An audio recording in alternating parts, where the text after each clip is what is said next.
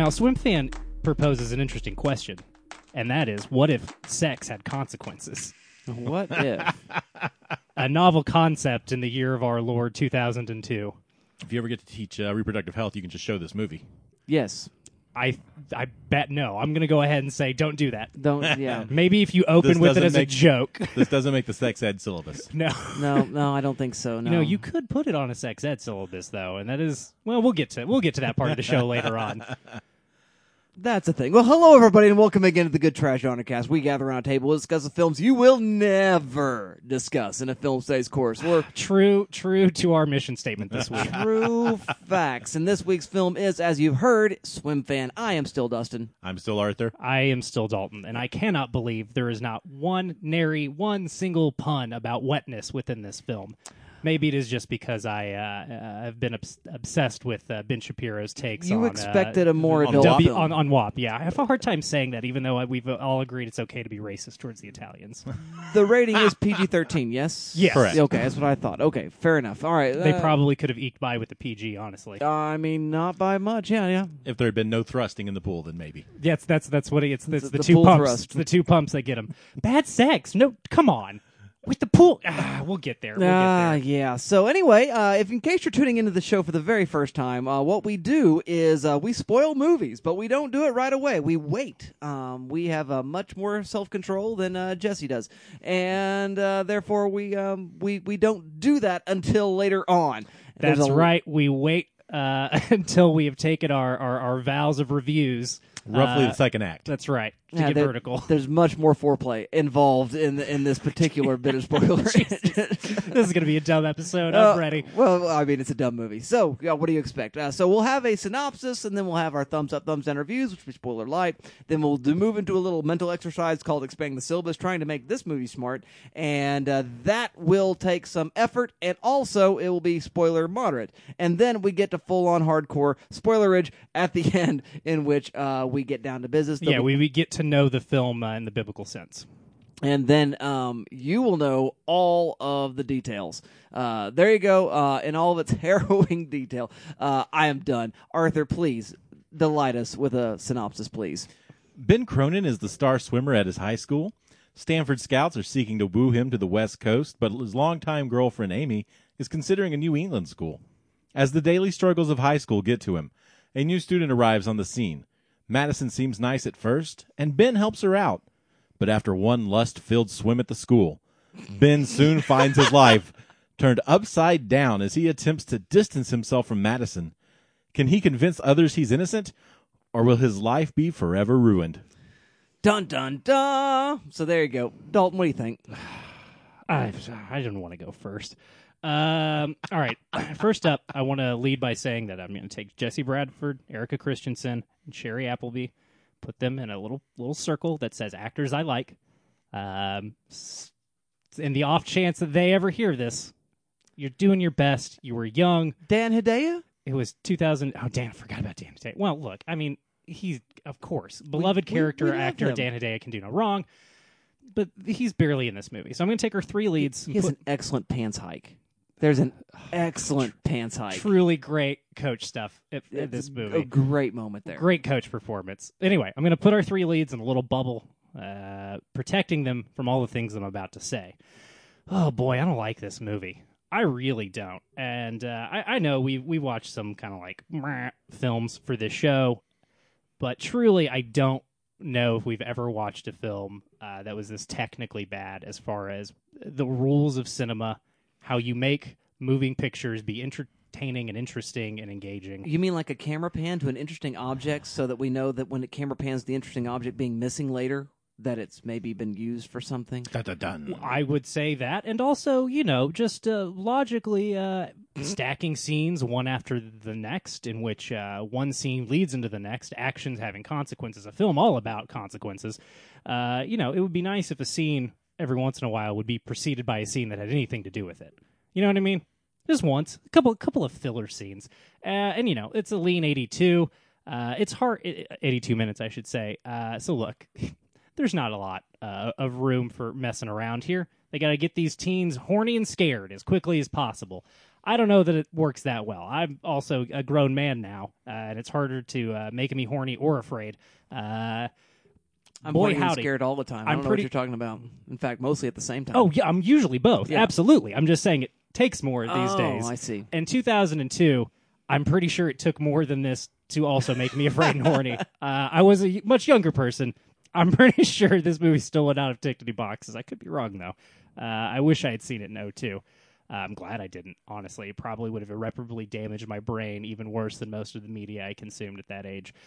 Uh, I don't know where to lay the blame for this. Uh, you could look at Throw a rock. the two writers and the director who've not really done a whole lot. I, exactly, throw a rock. I don't. I'm not going to just sit here and like throw rocks at people whose careers never really took off. I mean, the director's still getting some TV work, but the the screenwriters pretty much this this is their, this is it. I mean, they both got a couple more credits.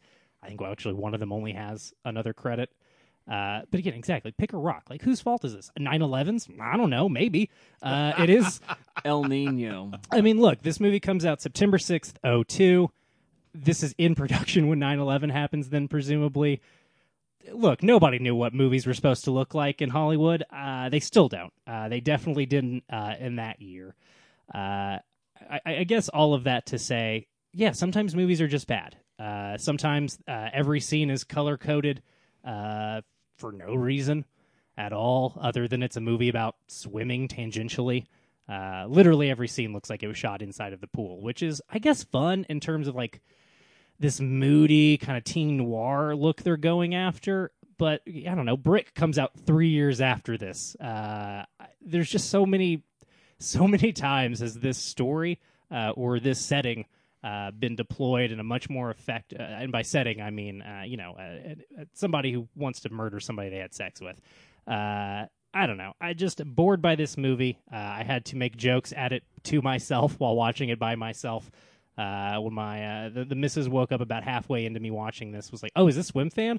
Uh, immediately was unable to keep up because of all of the like tiny bits of VO that uh, remind us what's happening within the plot of this film. Uh, it's yeah, I don't know. It's just not good. Uh, and normally it's it's fun sometimes to to box a, a movie that's uh, not good. I don't know. I take no joy in this. This isn't fun for me. It's a ten million dollar budget. It made thirty million. It's a big fart. Nobody remembers it. Everybody references it to bring up whatever happened to Erika Christensen and Jesse Bradford. Uh, I don't know, man. This movie after she made Traffic, I don't know. She got that Parenthood gig. That seems like it was probably a fun job. A lot of crying, but I don't know. People like that show. It's okay. I've seen a couple seasons. I don't know.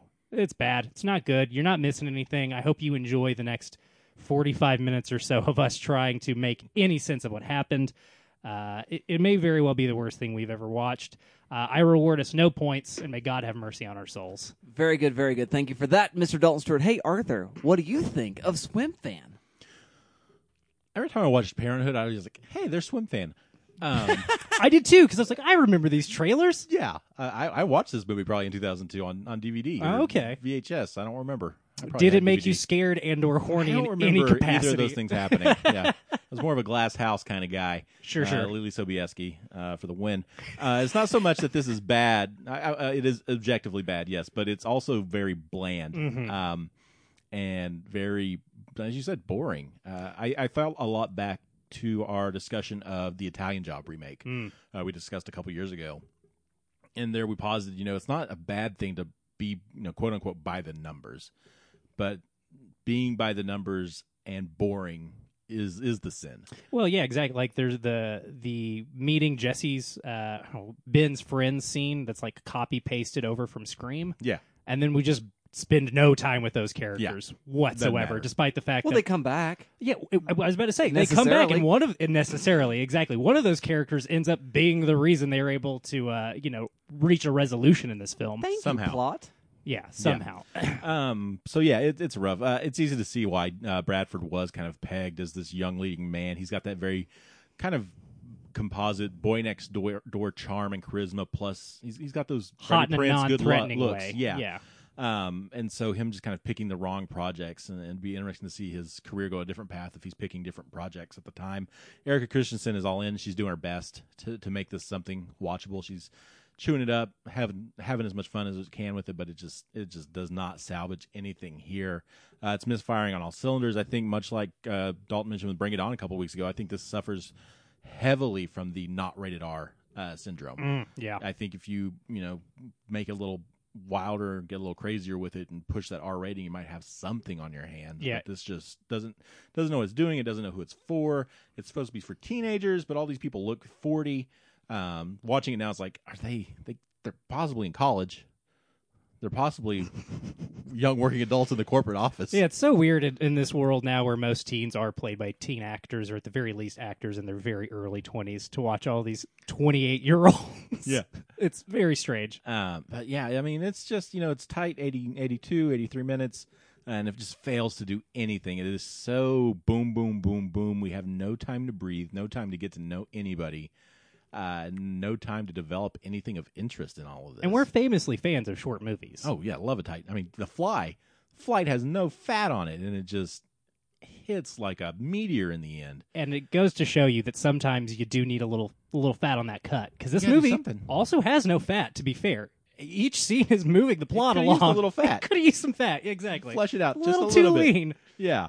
Uh, but yeah, it's it's bad. It's it's a bad movie. Very good, very good. Thank you for that, Mr. Arthur Gordon. I will um tag in and uh, pile on. I, I thought he was going to say, "I love this movie." I, I, no. I mean, A Dustin, has, classic Dustin Dustin has move. been champing at the bit for an erotic thriller for years now. We couldn't. yeah, welcome. and this is what you gave. yeah, me. we could have given you the Madonna one. Okay, I'll, I'll tell you What's what. that one called? The I f- Madonna I, just expect you to have an Evita? incite- No, not that one. I expect Dustin Breathless. to have. It, Is it one? Is there a Breathless with? Uh, Dick Tracy. Well, no, no. Breathless Mahoney is her character in Dick Tracy, but is does isn't she in a movie called Breathless, but not the Jean-Luc Godard? I have no idea. it's around. uh, You know what? I just expected Dustin to have an encyclopedic knowledge of all erotic thrillers. I don't really. This is not a genre I know very well. I mean, except for Basic Instinct. But I, well, I do know that one. Um, I will say this about the erotic thriller: the erotic thriller is also just sort of an off branch of the psychological thriller. Totally. And what you need for a psychological thriller to work is psychology. And and yeah. Yeah. Okay. okay, I like where you're and, going with and this. you're going to have to know something of the psychology of these characters, and you don't get that. You get a line drop that um, Jesse Bradford's character had a past history with drugs and you know getting in six trouble. months in juvie. What must be nice to only get six months, Jess? What'd you do there, bud? Uh, what, uh, but you know, there there needs to be a little bit more meat on that proverbial bone, and uh, the, uh, as we were saying, with fatty meat in this particular case. And so, yeah, as you guys are saying, that's what's lacking. Is I just don't have enough investment in what's going on. I don't. I don't have the investment in uh, Ben and Amy's relationship to start with. I mean, I get that they're teenagers and they're in love, but I need more than just you know this is the captain of the swim team who's in love with the pretty brunette. I, I need some more going on, you know, with their relationship itself, and it just doesn't happen. And also, uh, Erika Christensen, Well- going crazy. Yeah. Okay. Go ahead.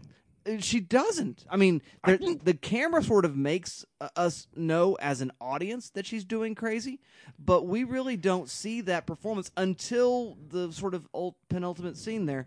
And I, you know, spoilers I'll avoid, but she goes big there in one couple lines, and we really needed to have more of that before. Yeah, as nutso as this film gets in the last 20 minutes, uh, you'd think that some of that could have been sprinkled throughout the uh, first 60. You know what I mean? Because it does, it does kind of get kooky in a fun way towards the end, but not nearly enough to salvage everything that's come before. Uh, by the way, the film I was thinking of is uh, Body of Evidence, co-starring uh, Willem Dafoe. Oh Uh, wow! do you not know about this I need this. uh, a lawyer defends a woman accused of killing her older lover by having sex with him. That's from IMDb. That is what happens in that movie. you gotta go, you can go happy. Uh, anyway, uh, so yeah, i i in that sense, it is a mess. Now, um, all of our lead cast, I think they have charisma for days. There's a lot of that guys uh, in terms of other up and coming teenage stars that you see in other things, and that's all fine and fun. But uh, again, just the bits and pieces that are there. Uh, and, and, and I'll say this later. Uh, well, I guess I'll say it now. Fatal Attraction is the movie upon which this is based, and it does really very much follow the basic plot beats of Fatal Attraction. and yet it doesn't go for broke in ways that Fatal Attraction does. For instance, there is a dog that plays prominently in this film. There is another pet in Fatal Attraction that also plays prominently. The pet is part of the escalating consequences, mm-hmm. and it's perfect in Fatal Attraction. It really, really works. And just knowing what you know, it doesn't quite doesn't quite solve itself, you know. And and and, and well, I mean, I'm going to avoid spoilers about Fatal I don't think it's spoilery to go ahead and lay the claim of misogyny at this film's feet, though. Um, yeah, there's definitely that, and uh, both both films. I think. I mean, Well, in both films, but I think in this one, it even again, I haven't seen Fatal Attraction. I'm kind of aware of its reputation, obviously, but uh, the points you made earlier about this film having you know no interest in uh, Shiri Appleby's character or Erika Christensen's character does kind of not only create these a lot of these plot problems we're talking about, but does also bring up uh, just you know thematic concerns that are uh, kind of crushing this film under their weight. for sure. And I don't want to give Fatal Attraction too much of a pass there. Glenn Close is she simply is she's essentially mentally ill. I mean, that's all. And you really don't know how or why or any you know sort of depth there, but you do see the bits and pieces of her symptoms. And uh, a, a person who knew more psychology than I did could probably make a diagnosis based on what they see. But that being said, that little bit of extra interest does keep one's interest, as opposed to the utter lack of interest in watching swim fans. So I am done um, taking a dump on the movie for now. Um, I will say more things to dump on it, I am sure. Ah, you Uh, have yet more BMs to pass. I Uh, see. I have many, many, many, many. So uh, there you go, dear listener. Those are our thoughts uh, regarding Swim Fan. Let's move on and uh, do our little thought experiment in which you're teaching a university level course and you're using this movie for something. What's the course? What's the extra reading? What's the extra viewing? How are you tackling that, Arthur? I think I would do like maybe a pop culture sociology thing. I'm Okay. not quite sure. I want to call it "Make Mine a Meme," uh, and I want to talk about memes and how uh, stories become memes, especially in modern day. Yeah, uh, I've got- especially yeah in, in a time in which we know for a fact that some you know streaming services are very concerned about the memeability of their their shows oh yeah, Yeah. I mean, that's a big marketing tactic now. how many good gifts that does that pilot episode yeah, have? can you get you a good hashtag out of it? Uh-huh. You know, something like that. Uh, so I, I'd start with uh, How Memes Help Form Today's Culture Around Movies and TV by Farah Shaddad over at Film School Rejects. Um, found this little article today. It really does go into that. It references, I, I believe this is the article, it references um, Straight Out of Compton and the kind of the memeability of that straight out of cover art that they used, that, that Dalton used on a photo once. uh, Mm-hmm. Mm, no no no no well. it was used upon a photo of me Yeah, six one way I have done the other. yeah, all right fair enough Um, but I think it's uh, memes. You know that kind of whole thing is just interesting to me. It's not a new term. I think Richard Dawkins uh, termed it or coins it in seventy something or other, uh, and kind of speaks to this. Uh, and memes have been. I mean, we've never called them that until the internet age. But I think you know, where's the beef was a meme. totally I mean, all the stuff in the '90s, all these, you know, whether it was a catchphrase from a TV show or or a commercial uh, tagline, whatever it was. yeah it's like uh, this weird meeting point of, uh, of culture and ideology becoming a thought virus Yeah, and even if you don't see something, you, you know, it becomes a thing. Uh, Ally McBeal's Dancing Baby is another infamous, infamous one from the 90s, 96, uh, where that just permeated pop culture through TV and commercials and everywhere. Uh, and the internet just kind of really was able to become a groundswell for memeability, uh, whether it was through TV or films. And I think it's just fascinating and how memes can do that. And the article actually goes into how memes can help people connect with media because they want to know where the joke came from. What's the source of the joke? Sure. And so I think that's just an interesting process. And so I've got some movies, A Swim Fan being one of them. Uh, like I said, you know, the reference to Erika Christensen's character in Parenthood as, oh, hey, there's Swim Fan. I mean, that, that memeability there. Swim Fan enters the lexicon uh, as a term people understand and reference, uh, much like catfish. uh, Yeah. uh, which is weird later. because this movie's not like I, again I I'm trying to remember. I remember this being a movie people were aware of. Uh, I mean, I'm a young kid when this film comes out, so I'm not following culture as I am now. But like, I don't.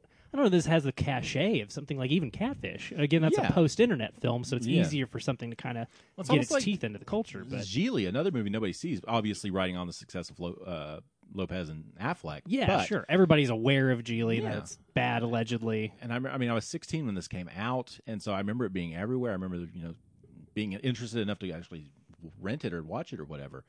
Um, but the fact that it, you know, does kind of pervasively enter the lexicon at, at that level at that time, really, uh, maybe because the advent of more online communities where that can become a thing. I don't know, Uh, it's just really interesting from there. I'd probably uh, another one. I'd go with the seven, uh, and I'd go talk about the how memes have reduced that ending to a joke, but also points out the weakest point in Pitt's performance in that movie, uh, and where he goes kind of full melodrama camp, and you know. Uh, memeing something kind of allows you to view it out of context and give you new eyes at something. I think that's a really interesting uh, thought process as well, thought experiment. And another one would be Days of Future Past, Magneto's perfection, the sequence with Mystique, and how that's just kind of become memed, almost the same way the Snickers commercials have come, become a meme, right? You can put anything in the bed and then have that reaction shot of uh, Michael Fassbender saying perfection, uh, and it's it's, it's a Yeah. great bit. It's a great joke. It could be. Yeah, it's just a lot of fun, uh, and I might even throw in Willy Wonka and the Chocolate Factory. How Gene Wilder became the the king of the meme uh, somehow with his sarcastic response, which doesn't actually fit that character, I don't think, and it's a really unique uh, way to see how that enters the the discourse and online channels. Yeah, I mean, especially in, uh, this might not even be the class for it, but if you dare uh, crack the egg of uh, the memification of American politics, circa Yeah. you know 2014 to present, uh, Yeah. it definitely like takes an even more. I, yeah, I'm gonna go ahead and say insidious turn, Yeah. uh, but also just like a, a more head scratching one. Well, I mean, you ruffle somebody's hair on national TV, and it kind of changes the game. Um, so here we well, are. and if you find somebody has packaged and presented uh, a thought you've had a hard time articulating, uh, and you know uh, the ever ever uh, convenient form of words and pictures together, boom. Uh, that's now. Now you've now you've been incepted. The Yeah. me, the, now you have been meme memecepted. Meme septum. We haven't even talked about auto tuning the news, which I think would fit in here well as well. Oh, well. good stuff there. Yeah. Uh, which would be a lot of fun. But yeah, that would be my course or my section of a course. I probably wouldn't devote Yeah. a lot of time, maybe a, a class or two to Media this. studies course. Yeah, but I think it'd be a internet lot culture. of fun to just engage Yeah. with media in this way and, and kind of open up that dialogue with, with students. Which for I think for swim fan especially, right? Like it's more useful to talk about uh, just general like media literacy, like as Dustin mentioned, than to talk about it like as a work of art, as a work of filmmaking. yeah, yeah, exactly. for sure. All right, thank you very much for that, Mr. Arthur Gordon. Hey, Dalton, how are you expanding the syllabus? Oh boy, how am I indeed, Dustin? Well, it's it sure is strange uh, to watch this movie uh, and feel like it could have come out in like I don't know 2017, uh, uh, because of its just like full tone deafness in terms of like the fucking how uh, men and women interact with each other in, in heterosexual relationships, uh, and. Uh, this is where we're going to have to be very del- delicate with language, and uh, I've had a busy week, so I haven't put much thought into this class. But we'll go ahead and call it what it is, and then we'll circle back. Uh, this is the intimate intimate partner violence thriller canon, uh, an unpleasant uh, subgenre uh, of the erotic thriller. I guess you could probably go ahead and say right. Uh, there's erotic thrillers, and then there's erotic thrillers where. Uh, doing a sex gets you murdered or makes you the target for murder. Uh, and, and they are almost all centered around uh, characters. Uh, and again to be fair some of these uh, are films i have not seen. Uh, i'm just kind of aware of, of, of their place within this larger uh, body of, of subgenre. Uh, but we'll go ahead and list off the films that immediately came to mind as thinking we're going to need to talk about these. Uh, gaslight obviously. Yeah. um, a couple of cont- and fatal attraction as well. As dustin mentioned is kind of the uh, the, the granddaddy of the last 30 years or so uh, of this this type of film. Uh, I also think we should look at Obsessed uh, with Beyonce and Idris Elba. Uh, I think we're definitely going to need to take a look at Enough with Jennifer uh, Lopez, uh, which is the film that I think is probably going to be the most useful in a lot of ways in this class in, in terms of analyzing what intimate partner violence actually looks like. You know, except for the part where, yeah, with the Krav Maga training, we'll get there. Um, we're definitely going to be looking at Fear with uh, Marky Mark and Reese Witherspoon and Will Petersen. Uh, is that his name, William Petersen? Sure. Sure. I think that's it. Will Graham. uh, Yeah, freaking OG Will Grissom from CSI. Yeah, weird movie, one I've seen on cable a lot. Uh, we're also going to be looking at Gone Girl, uh, the Fincher film uh, written by Gillian Flynn, which I think another one that is really going to complicate this conversation uh, and how movies can be bad even when they're good uh, and say bad things even when they don't mean to. Uh, and we'll also probably look at some of Hannibal. I know I've been bringing it up on the show constantly, what with me being in the midst of my rewatch of it, but I think that film has probably, as we've talked about, uh, as Dustin has talked about, I should say, in this episode, what you need for an erotic thriller uh, is to recognize that it's part psychological thriller and appreciate the psychology of the people you are depicting, uh, which Hannibal goes through great lengths to do. Uh, and it also finds a way to make uh, sexual intimacy non-sexual in some ways uh, by couching it in murder. Uh, but you know, those are the kind of people that are are being depicted in, the, in that program. And again, I, I want to take all of these shows and and or this show and these films, probably some other films that I am not thinking of that we should plug in here. But I think we should look at all of these and then actually do the reading and the research on what intimate partner violence looks like in the real world. Uh, uh, obviously, it, it happens uh, both within genders and without genders, um, or betwixt genders, I should say.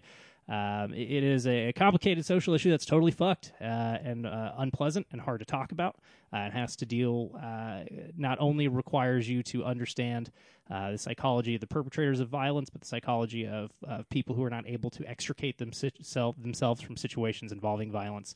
Uh, it's, yeah, not going to be fun class. Uh, but I think where it will be fun is looking at a film like Swim Fan and going, oh boy, where do we even start with like all of the things that are wrong uh, and how laziness can cause you to have a film that looking back, thinking about, well, let's say, take a name out of a hat and say Mr. Crawford, who shows up in the the cast here, who was also famously uh, fired from Lethal Weapon, the series, for not being fun to work with, to put it mildly. Uh, it it is troublesome to look at a film from 2002, think about what Hollywood's going to be going through in about 15 years, uh, and then just go, oh, okay, well, this makes sense. We're just green lighting films left and right where men have bad things happen to them, and it's definitely not their fault. Uh, see also Gone Girl, but I think the thing that makes interesting Gone Girl in comparison to this, uh, despite the fact that you have a, uh, female antagonist who lies about an assault, uh, which again is its own thorny bag of issues we're going to have to deal with when talking about that film. We're not talking about that film. We've talked about it on the show before.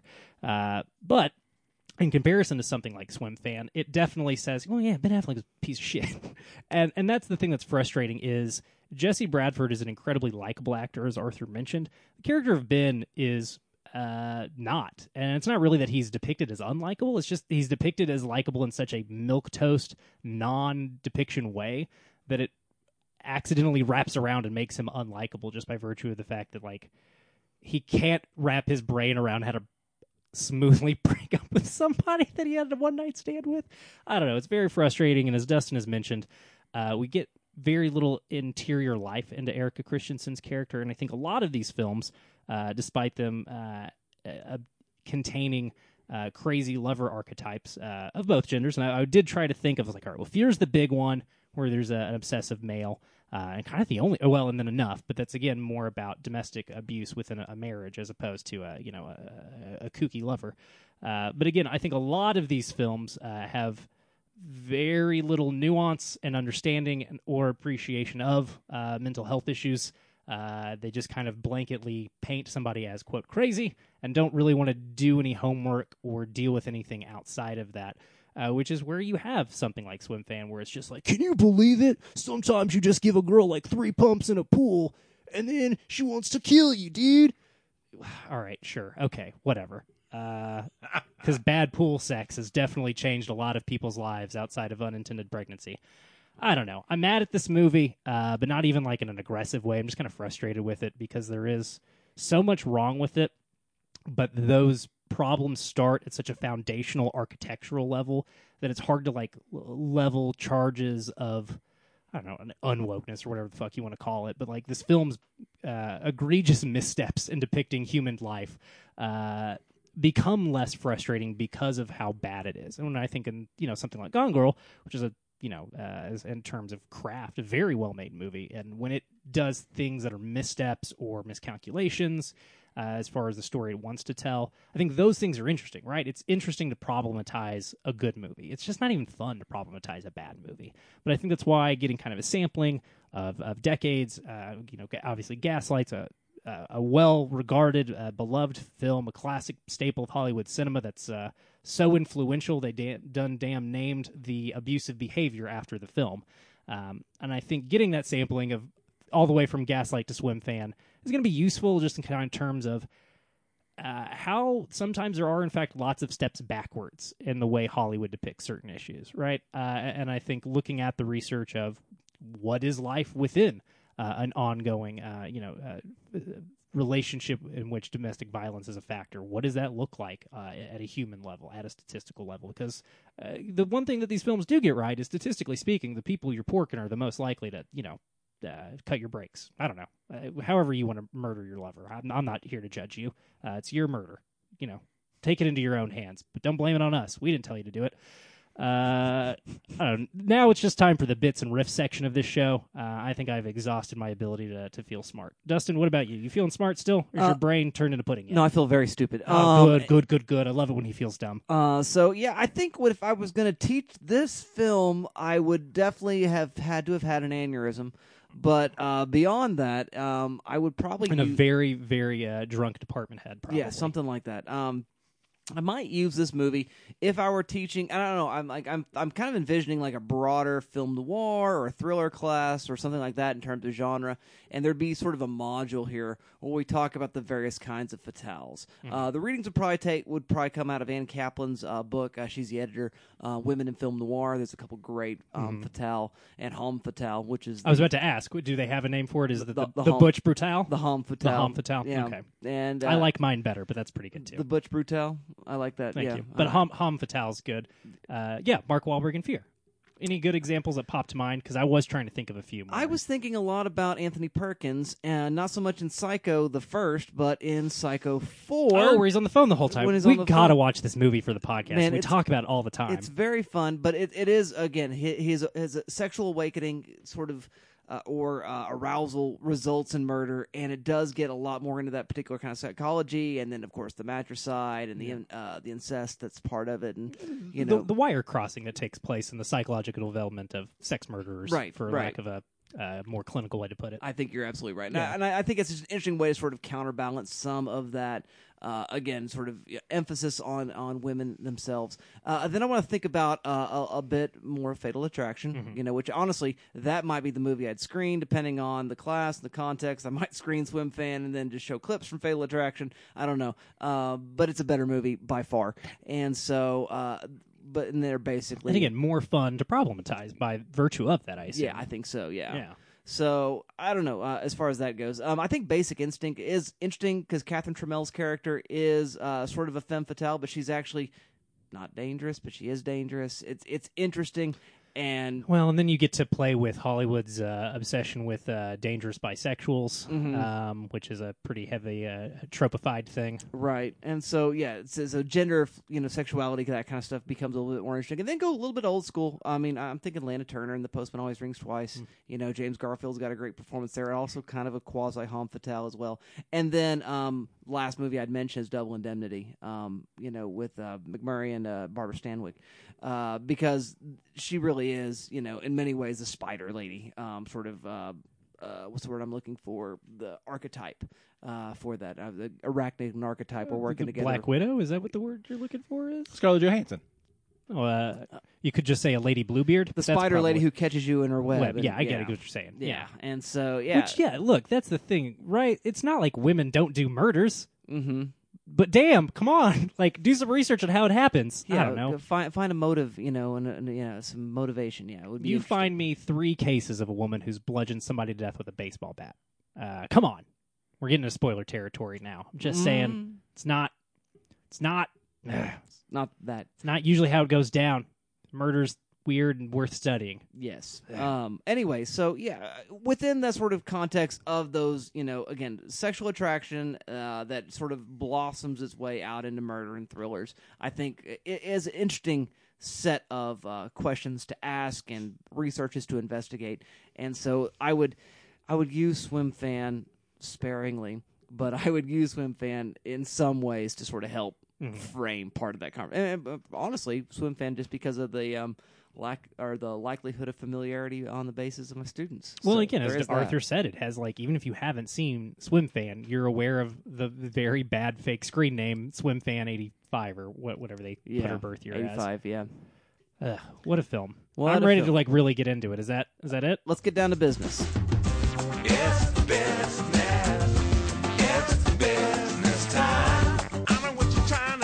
Yeah, it's it's enough n- enough song and dance, enough uh, candle lighting, enough mood setting. Let's get in the pool. Uh, oh man. Uh, I don't know how to Moana. swim. Say what? I I do actually know how to swim, I'd hope so. Um, but you know, for for the sake of this conversation, I do not think I uh, do. All right, so I mean, there are many things we could tackle first, um, but yeah, you know, uh, I, I I guess I'm thinking the trope.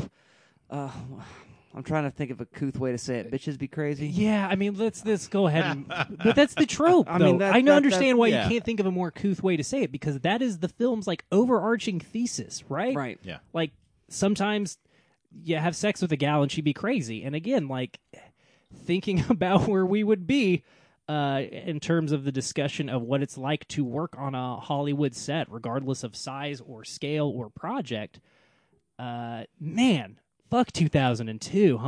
Mm-hmm. jeez. I know i like uh, you know i lost a parent in that year so i've got like extra reason to be mad at it but i think i'm more mad at swim fan if being honest with the opioid epidemic right now.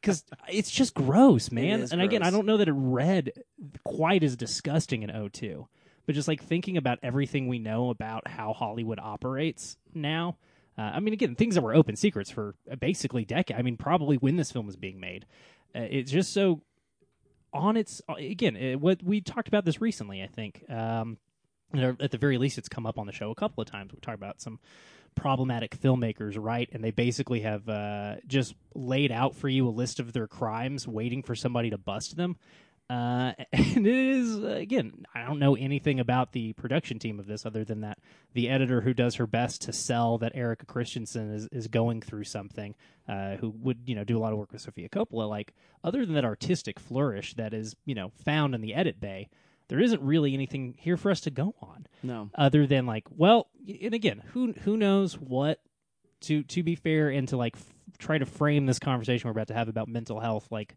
more delicately than this film does yeah sure like all kinds of things can set off all kinds of people and cause them to do all kinds of things if they're not getting the help they need For right? sure. I mean, I mean, and then the idea of the, uh, you know, I just don't want anybody listening to this who has, in fact, had to deal with, you know, a stalker, whatever, Right. bad situation. I don't want anybody to feel bad because we're mad at this movie. No, because I mean, people. I mean, we have experienced breakups in which uh, one party did not want to break up, and the madness that followed that. I mean, that's a real thing that that that occurs, and uh, so yeah, I mean that that's legitimate, you know, and that's that's that's and, and I mean, and it is a source of anxiety, and I think it's worthy of exploring in a cinematic, you know, Sure. uh, kind of adventure. And again, to, to give a little credit, the film late in the game does try to establish like that Eric Christensen's character uh, Madison has been through like a bad year, like Mhm. has had a, a psychically, psychologically taxing year.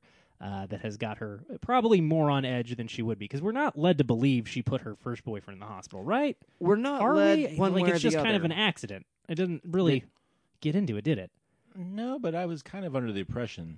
Yeah, that's true. It does kind of the the mm, movie does leave it ambiguous. I, yeah, there's I, I nothing like to your reading negate better. it either. That's fair. Thank you, Yeah. Arthur. I think that's the issue. I again, I, I also like my reading better, Dustin. But as Arthur has pointed out, it is kind of on the film to let us know one way or the other, because you know that's kind of how you make a movie. because I didn't gather that. I thought that she this is the next guy. Well, there's a lot that's hard to gather from this film because so many, Yeah. again, like so many bits of uh, a very important plot happen because of a page that is only referenced, uh, and by page I mean uh, a message received on a pager.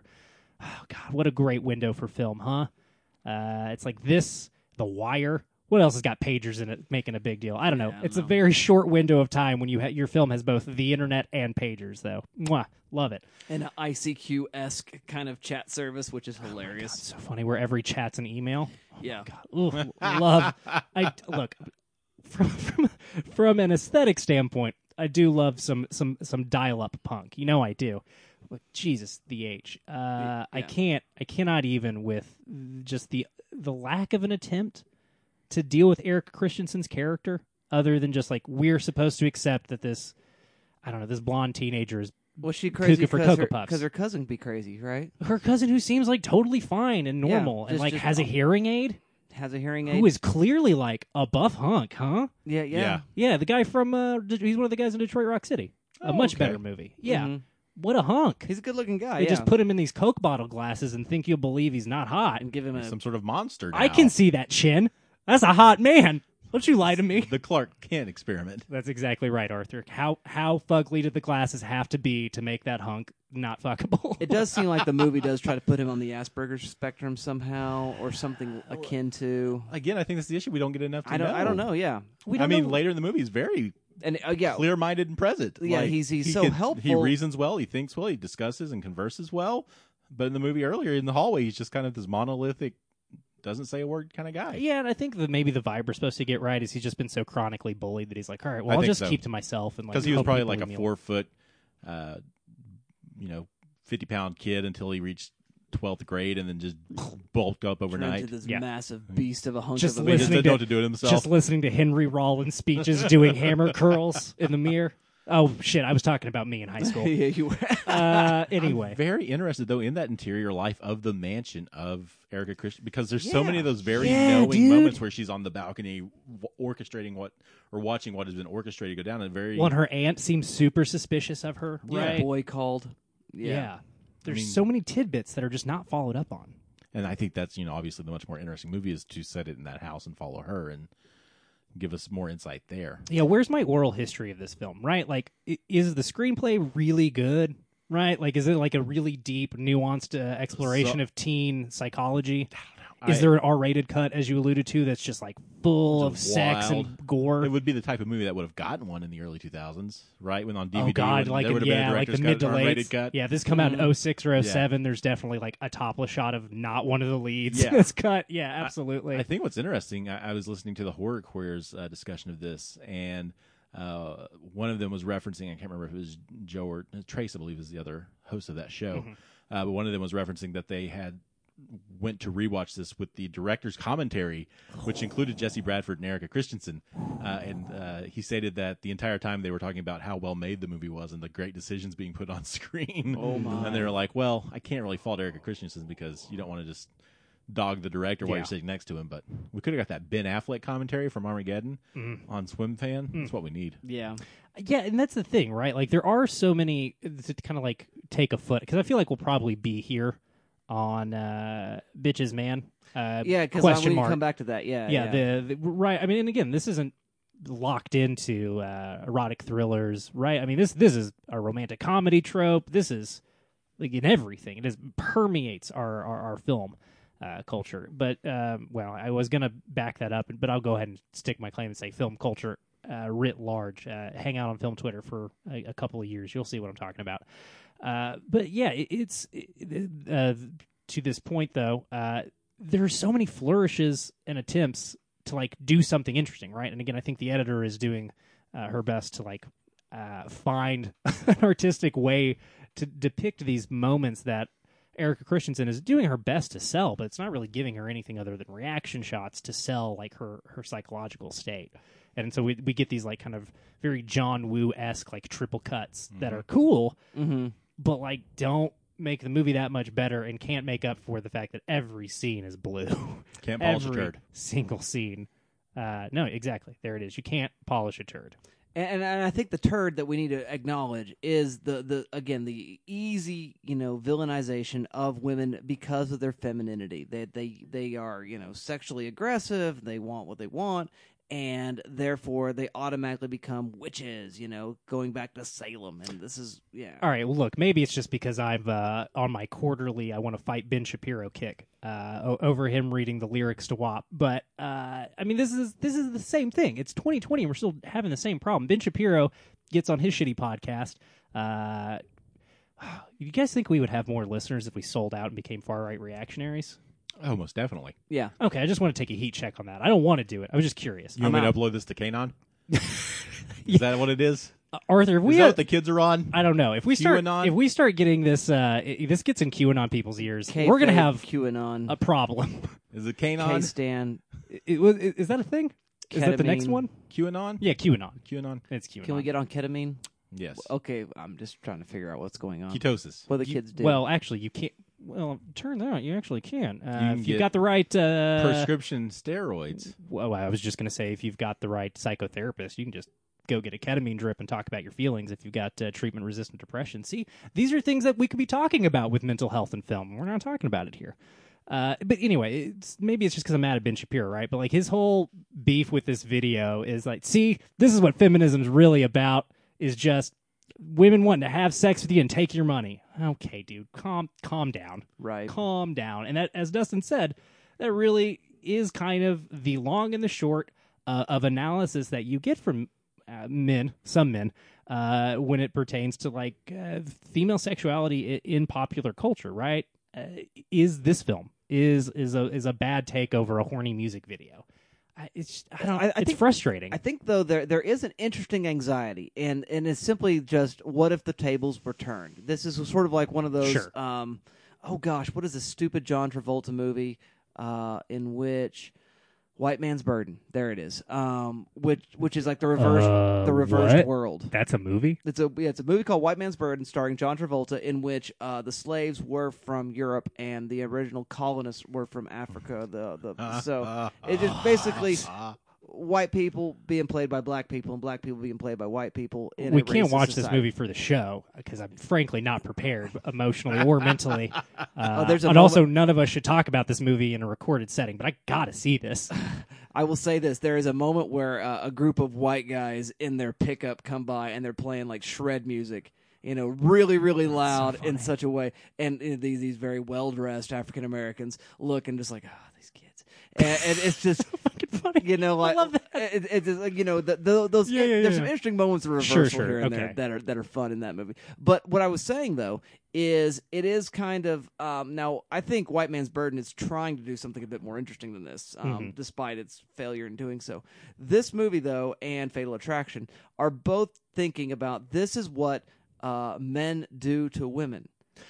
And Yeah, okay. What and it's and it is a what if the tables were turned, Which I think and- is giving- terrifying. I, I think I more think. credit, but not too much credit to this film. And I mean, again, Fatal Attraction, which I haven't seen, but if we want to like give it give it a little bit more wiggle room, I think that's a fair assessment, right? And Yeah. again, sure, and I think there is something there where a male filmmaker is seeing a problem and is like understanding that there's a problem if we're giving them a lot of credit. But then just I don't know, dude, just fucking write a movie about a woman Yeah, exactly. I mean, because it is terrifying Yeah, the situation be- women find themselves. because in. even fear which you know we, we name checked already is mostly as i recall it's been a while since i've seen it is mostly about the william petersen character right it's Really? about how you better don't let your high school daughter have sex she might have sex with mark Wahlberg, which you know is anything for a parent to be afraid oh, of that your and so child the would have surrogate sex with is mark the, Wahlberg, is but the father who is has the to father protect. who has to protect the Oh, virginity of oh, see? his Oh, his, his white christian daughter yeah uh, white Christian daughters out there, I hope you're all having a lot of sex, uh, and I hope your dads are all real mad about it. Uh, fuck them, not your dad, but, but fuck their fuck their feelings. Oh man, Get over it. Get over it. I say. You know how much damage I've seen uh, this fucking purity chasing culture do in the last twenty years to people's brains and bodies? A bunch, y'all. A bunch. And I know that it seems a little off topic, but it's not really. It is basically exactly the same problem. Like all of this shit, you you can kind of try to parse this stuff out and put these in separate conversations. It is all related to an American hang up about uh, sex, specifically like female sexuality. yeah, Uh, that's just again, as you've said, it is a, s- a horrifying thing that anybody to, to do ex- the experience of being stalked, whether it turns to violence or not, not cool no, not cool, not fun. Um, boy, howdy. Uh, yeah, uh, not something anybody would wish on anybody, I don't think. Eh, eh, But there's more nuance, right? There's Yeah. more conversation to be had, especially if you're thinking, man, isn't it wacky that sometimes dudes have to be afraid of gals? Oh, man. Like, dude, like, what if a chick can murder you? But if you're not if you're not thinking Mind about that the first time you go on a date with somebody, regardless of what gender they are, you're not thinking hard enough. yeah, Uh, one of the first questions I asked my now wife when we started dating was how she would murder me. Uh, the answer was too good. Frankly, I probably shouldn't have done it. But I'm here now and I love her too much. So if she does try to, you know, uh, put me in a diabetic coma, listener, I don't have diabetes. No, we're not going to say anything. Don't No, we're worry. not Well, I know you guys are ready to get rid of me. we're in on it. um, Shit, just gonna place me on the podcast. Damn it. Uh, I don't know. I, I this is one of those episodes where it'd be really helpful if I had actually like continued my education, like the two of you, and was like credentialed in mental health, uh, as opposed to a, a sideline like armchairist Uh, just you know, I don't, I don't know. It, I, I wish we had that depth of conversation. It is uh, obviously uh, hard and unsafe to uh, get guests on the show. It was always hard to get guests on this show, but uh, now it's unsafe to do so. But uh, I, I'm, I just wish there was somebody here with more, uh, with a clinical or professional background i- in like examining interpersonal violence or intimate partner violence, uh, or or stalking, right? Because it is, uh, it is one of those issues that like so resoundingly shows the failures of law enforcement, right? Uh, not to make every episode we do this this year about cops, but uh, the cops we get here, uh, you know, they have to conveniently write because it's 2002 and a you know white teen audience isn't going to believe the cops wouldn't help them. They have to make uh, you know Jesse Bradford's character have had uh, uh, legal troubles in the past, right? Like cops in town don't trust him. Uh, that he's the prime suspect for his buddy's murder. Like all of that stuff kind of makes sense in the the, the minutia of the film. What we really don't get into, and I, I think some of the films on the list that I have do actually get into this a little bit more, is uh, if somebody's bugging you, cops can't really do anything about it There's a uh, well at all. again to bring up the better movie Fatal Attraction. There is a great scene in which Michael Douglas is going to a police officer and uh, trying to figure out what he can do, and the answer is nothing. And things continue to mm-hmm. escalate. I mean, so that's that's revelatory. Well, it shows the benefit of research, right? Like, especially if you're writing outside of your comfort zone or your area of like personal knowledge, it would. And again, I know I kind of jokingly brought up like statistically how women tend to commit murders, and they're usually not bludgeoning deaths. Not But again, you know, anybody can murder anybody anyway. But it, it would probably behoove you if you're writing a screenplay uh, about inter- intimate partner violence uh, and stalking to do some research. Um, maybe too much research, so much that you have to do a couple of drafts of the screenplay and then go back to the drawing board and make something closer to your original version. But having that knowledge in your brain as you're clacking away at your, your typewriter, because it's the 40s in this scenario, uh, it does something, right? Having knowledge, even if it doesn't make it on the page, will inform your process, will inform the themes that you're engaging with. Even, you know, you don't, not everybody can make a didactic film, right? Not everybody's Spike Lee. Not everybody can make a film about the thing that they want to talk about explicitly. Uh, and I get it. Like a lot of, I, I, I think I understand the impulse of a filmmaker, whether, you know, writer, director, producer, uh, anybody in that getting it started, getting the wheels running on a production standpoint, I, I get not wanting to take too hard of a stance on anything, right? Like, oh, you don't want to put the theme, themes too front and center.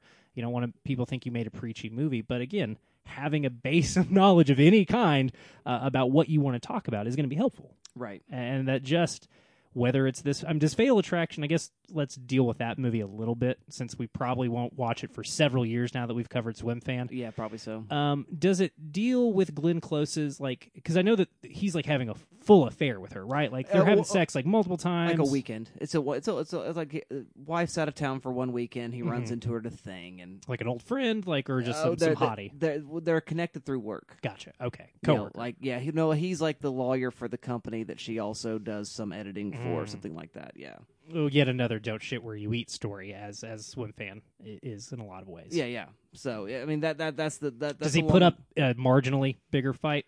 Uh, I mean he. I mean he's very As a married very quickly. person with children. you know, this is it. We're done. You know, we got to move on. Oh, I meant Y- the initial encounter.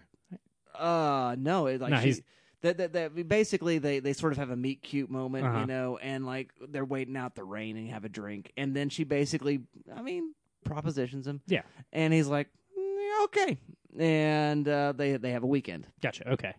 I was just curious because again, we do get uh, a couple of like moments of Jesse Bradford. Oh, I love my girlfriend. I don't want sex yeah, with you. I mean that that is a weird twist because it does make her him this unwill unwilling seductee, you know, that sort of ends. up I mean, you know, I'm rolling my eyes. but you know what I mean though. That that as opposed to Michael Douglas's character, who's like, you know what, let's go for let's broke. Why let's not? have an affair. Yeah. There are no pagers. yeah. There's no pagers yet. Nobody knows where I'm at. Yeah. What are you going to do? Call a payphone?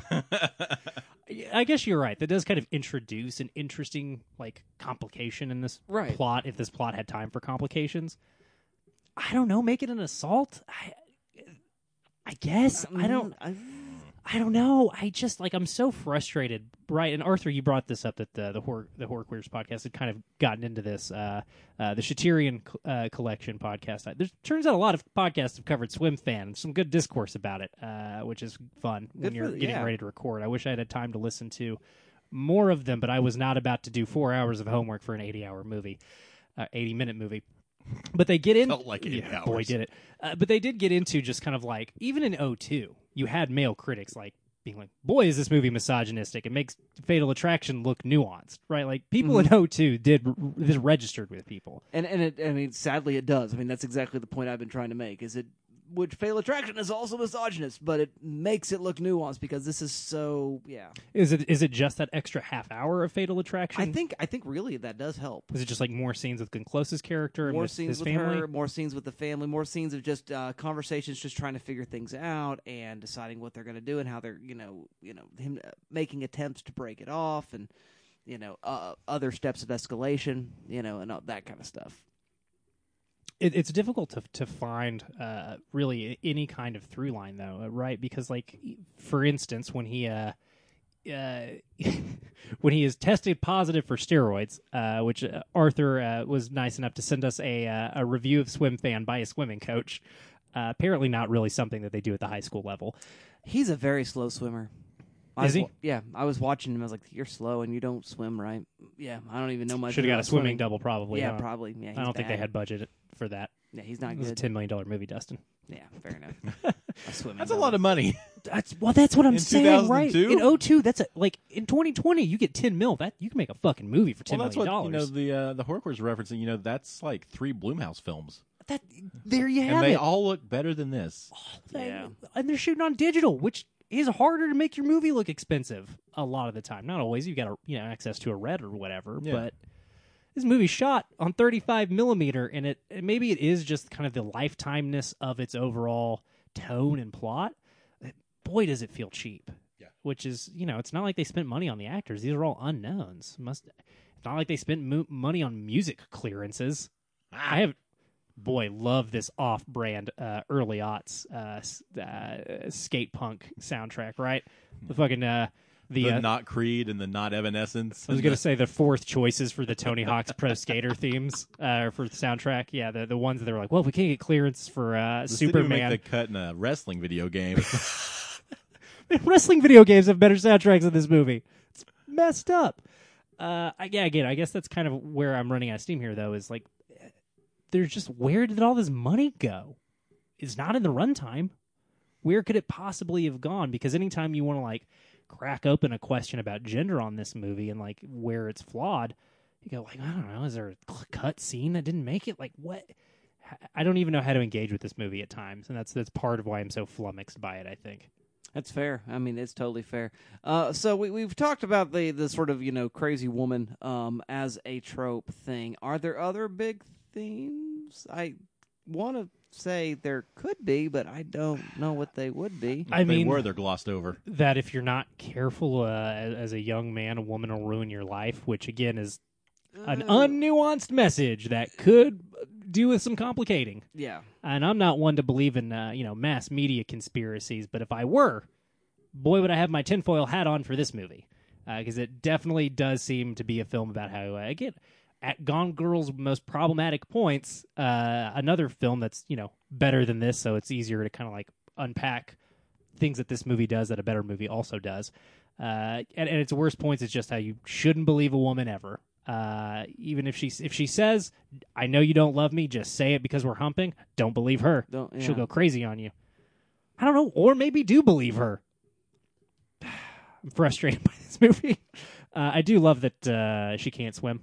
That's what you call a Chekhov's gun in the business. Yeah. Uh, and I guess that, that maybe this is a fun place to bring it. Now we'll kind of get to some.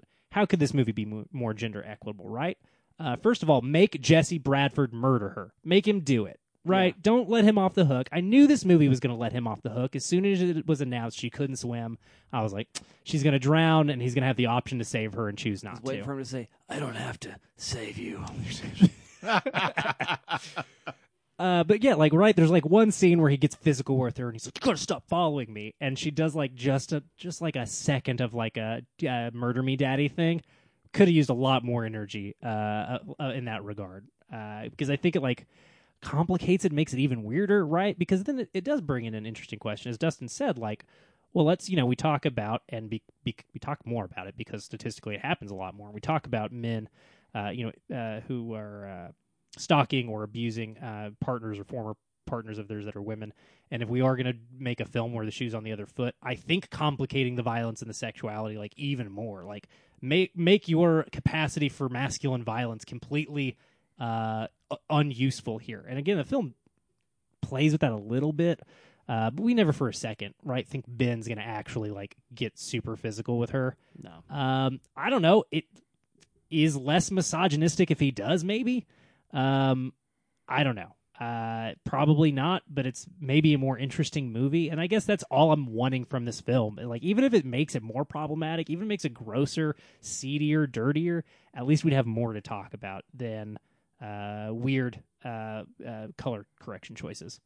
Yeah, I mean, I, I don't know that you can make it less misogynistic because the very premise, by choosing to tell that story, I mean, you've made a misogynistic kind of choice by choosing something that's much rarer. You know, not that you can't tell a story about rare events Yeah. or you know this you know strange turn of you know turning of the tables, but when you do when you make that choice, I don't I don't know there's any way out of that. Well, and this is where somebody who you know doesn't uh, understand media literacy literacy could come out of the woodwork and say, uh, well, "That's what the movie's about, though, dude." I don't know why that's my dumb guy voice for today. I know a lot of people that talk like that that aren't dumb. I'm having fun making that my dumb guy voice. Uh, yeah, somebody had to choose what the movie was going to be about. Movies don't just like happen in a vacuum. Somebody like chooses a story that they want to tell, and when you start on that groundwork, you better be engaged with the fact that you've picked an inherently like misogynistic premise just by virtue of that. I think Fear came out before this, and that really, yeah, I think what that's like ninety. Okay, I thought it was even later than Good that. night.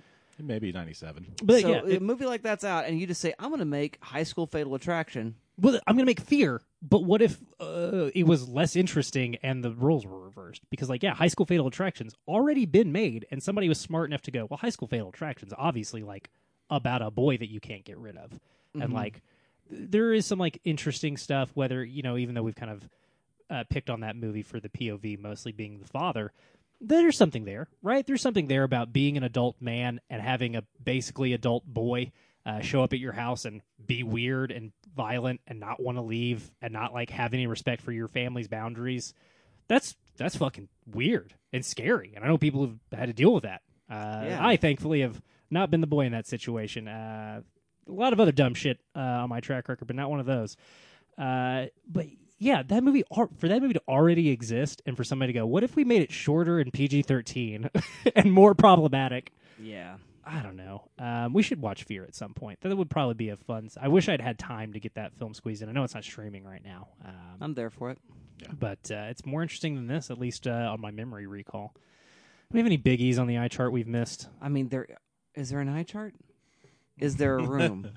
Can you It was see cut from the underwater movie. with your eyes open, or does the chlorine burn your We eyes? don't even have the goggles for this well, one. to backtrack to Hannibal again, yeah, it's it's like uh, looking at a clock uh, that somebody with encephalitis drew, right, where all the numbers are bunched up in the right corner, all, all twelve digits are just clumped together. Wait, what'd you hand me? You said this was an eye test. Yeah.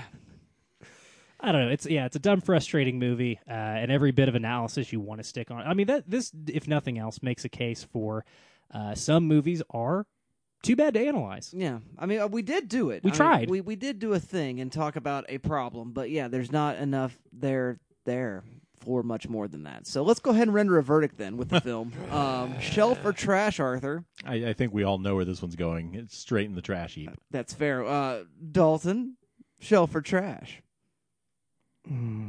Put us in suspense. Yeah, no, it's trash. Obviously, I'm just trying to think what I'll ever say. If I ever have the good fortune uh, to run into uh, Erika Christensen uh, or Jesse Bradford, Ford, I almost said his name very weird, uh, or Shiri Appleby, I'll probably not bring up Swimfan. If I meet Shiri Appleby, I'm obviously going to bring up Unreal, which is a great television show. Uh, I don't know. This is a bad piece of shit movie. You shouldn't watch it. Don't let anybody convince you it's good. Some asshole online wrote a thing about how it's actually a secretly good movie and maybe the best movie of 2002. That schmuck wanted clicks. Uh, no, be honest with yourself. Be honest with your film takes. Sometimes things are hidden gems, and we try to find those on the show as best we can. This isn't one of them. It's bad. It should have stayed forgotten.